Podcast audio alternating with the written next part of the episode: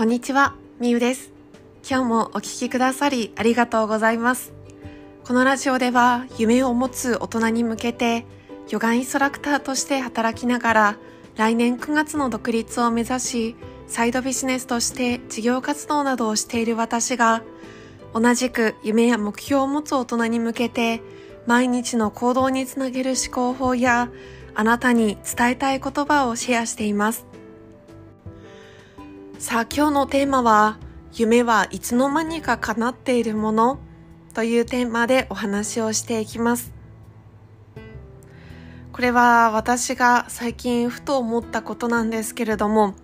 夢っていつの間にか叶っているものなんだなっていうふうに感じたことがいくつかあったんです。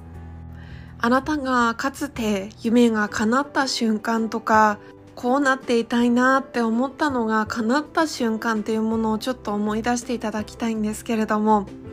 それって毎日毎日それだけを考えて、それだけのために行動して、もうそれを叶えるために一生懸命毎日過ごして叶ったものでしょうか。もちろんそういったものもあると思います。例えば部活動で全国優勝をするっていう夢のために毎日毎日ひたすら練習をして、毎日毎日それだけのために時間を使って、で大会で優勝できたっていう夢が叶ったっていうものもあるかと思うんですけれども、私は多くの場合が夢はいつの間にか叶っているんじゃないのかなって思ったんです。私が最近叶えた夢をちょっとご紹介しますと、すごく聞いている方にとってはくだらないなって思うかもしれないんですけれども、私の夢の一つにですね、おへそまで髪を伸ばすっていうのがあるんですね。私はずっとロングヘアのことが長いんですけれども、でもロングヘアって結構維持するのって大変なんですよね。ただただ長く髪を切らずに伸ばしていれば、もちろんおへそまであっという間に伸びるかもしれないんですけれども、でもおへそまでいかない間にやっぱり髪って傷むので、毛先をその都度、私の場合はこう3センチずつ切っていったりすると、なんかこうずっとおへそまでは届かないというか、いつまでも届かないおへそっていう感じで、なんかこうおへそまで伸ばすっていうのがちょっとした夢になっていたんですね。で、ふと鏡を最近見た時に、私はいつの間にかおへそまで伸びている髪に気づいたんです。私ちょっとパーマがかかっているので、ただ普通に見ると若干おへそより2センチぐらい上のところに髪はあるんですけれども、でもちょっとこう髪が濡れている時、お風呂上がりにふと髪を見た時に、あれ、私おへそまで髪伸びてるじゃんっていうことに気づいたんですね。私は最近髪を染めるっていうのも自分でやることが増えて、美容室で髪を切る機会が減ったっていうのも理由の一つなんですけれども、でもそれでもやっぱり傷んだりとか、髪を切りたいなって思った時は美容室には行っていたので、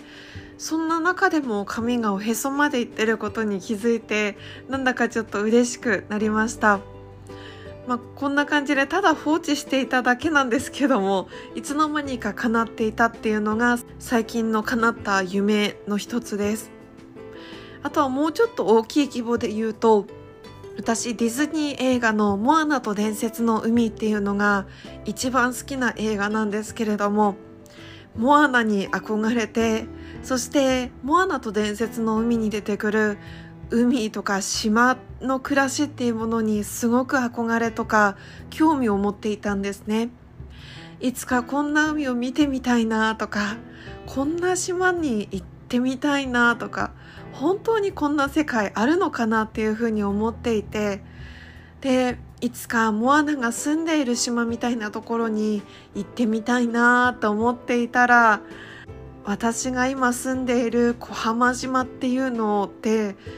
ふと振り返ってみたら、モアナと伝説の海の島みたいな島なんですよ。本当に規模感といい、海の綺麗さといい、島に小高い山がある感じとか、なんだかすごくモアナと伝説の海に出てくる島っていうものに似ていて、私はそこでハッと気づいたんですね。私が憧れていた海とか島の暮らしっていうものがいつの間にか叶っていたなっていう風にこれも気づきました。夢というよりかは憧れというようなものなんですけれども、それでもいくつも私の夢、憧れというものが叶っていたんですね。こんな感じであなたにはそういえばあれ実現したなとか、そういえばずっと憧れていたあれ、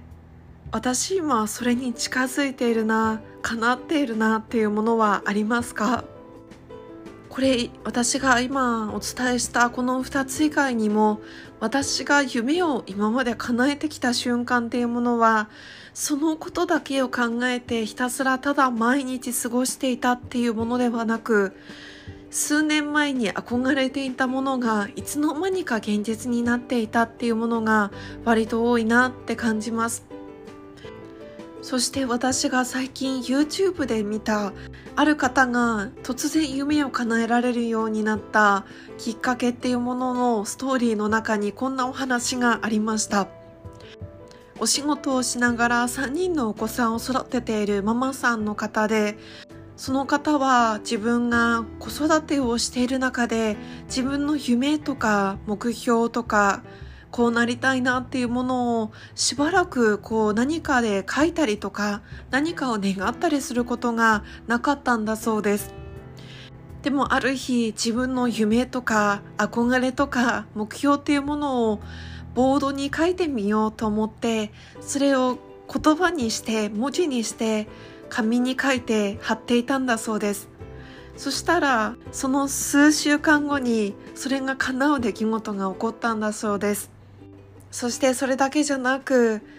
こうなったらいいなとか、私いつかこうなるんだと決めたことを頭の中で浮かべていたことを、その数年後自分が忘れていた頃に叶ったっていうことがいくつもあったそうです。私はそういったその方のストーリーを聞いて、夢って忘れている頃に叶うものなんだなっていうふうに感じたんです。私はウィッシュリストっていうものを作っているんですけれども、それを見返してみると、これいつの間にか叶っていたなっていうものもいくつかあります。私の中で夢っていうものは、小さな規模のものから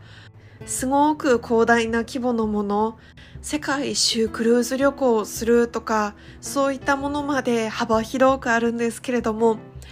そういったものを毎日ただひたすらそれについて考えて、それのために行動しているっていうよりも、私が思うに夢を叶える上で大事なのは、しっかりと紙とかノートに書いておくとか、自分の望みや夢を明確にしておくことなんじゃないのかなと思ったんです。夢とか目標ってあっという間に日常生活で現実の中に生きていると忘れてしまうと思います。昨日描いた夢が今日お仕事で大変なことだったりとか、疲れたことがあったらあっという間に忘れてしまうように、私たちの記憶っていうものはすぐに脳は忘れてしまうから、だから自分がどんな夢を描いていたのか忘れないようにノートとか紙に書いて、その夢を残しておくっていうものは大切なんじゃないのかなと思います。書いた後に忘れてしまってもきっといいと思うんですよ。今回は私が忘れていた頃に叶ったように、ただ自分がこんなことを願っていたんだなとか、自分の望みとか夢を明確にするっていうものが第一ステップなのかなと感じたので、今日このお話をさせていただきました。あなたもぜひ夢ができたら携帯にメモするでもノートに書くでもいいと思います。とにかく記録として残しておくっていうものをぜひしてみてください。あなたの夢、望みっていうものを明確にすれば、それはいつの間にか叶っているかもしれません。ということで今日も最後まで聞いてくださりありがとうございます。夢を持つ大人のためのラジオ。あなたの夢はあなたが行動することで叶います。一緒に夢を叶えましょう。それではまた明日。